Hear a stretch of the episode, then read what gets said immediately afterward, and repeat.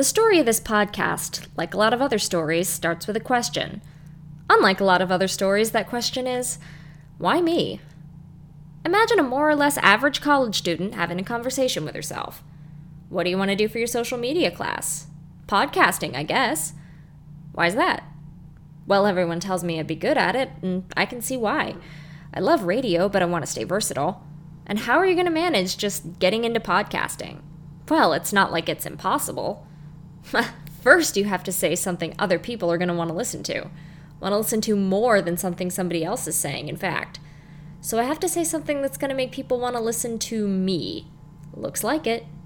But why me? What would I have to say that would be useful? One of the books I read for this project, Kirk McElhearn, Richard Giles, and Jack D. Herrington's Podcasting Pocket Guide from O'Reilly Press, basically argues that podcasting is a media revolution because anyone can get into it. But when all you have is a computer and an idea, it sure doesn't feel that way. Staring into the overgrown woods of the iTunes podcast listings filled with competing voices and flawless professionalism, it's easy to get discouraged.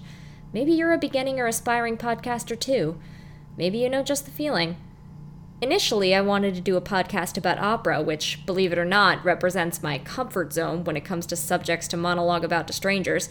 That fell through for reasons I'll probably discuss on this show in the future.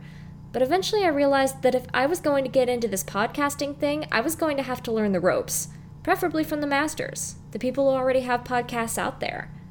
And then I realized, why not make a podcast about that? Wouldn't there be other people out there in the same situation as me, wanting to break into podcasting but not knowing how? Wouldn't they be just as interested as I am in learning from the masters, peeking behind the scenes of other podcasts?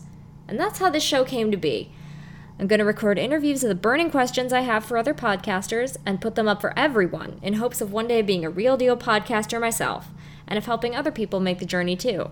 It's a big, intimidating journey I'm going on here, I know that much, but I have a computer to do the heavy lifting, a blog on WordPress, boldly podcasting for all the rambling that doesn't belong on the show, a Twitter account at Sydney On Air to take suggestions, comments, criticism, and a whole lot of people to talk to.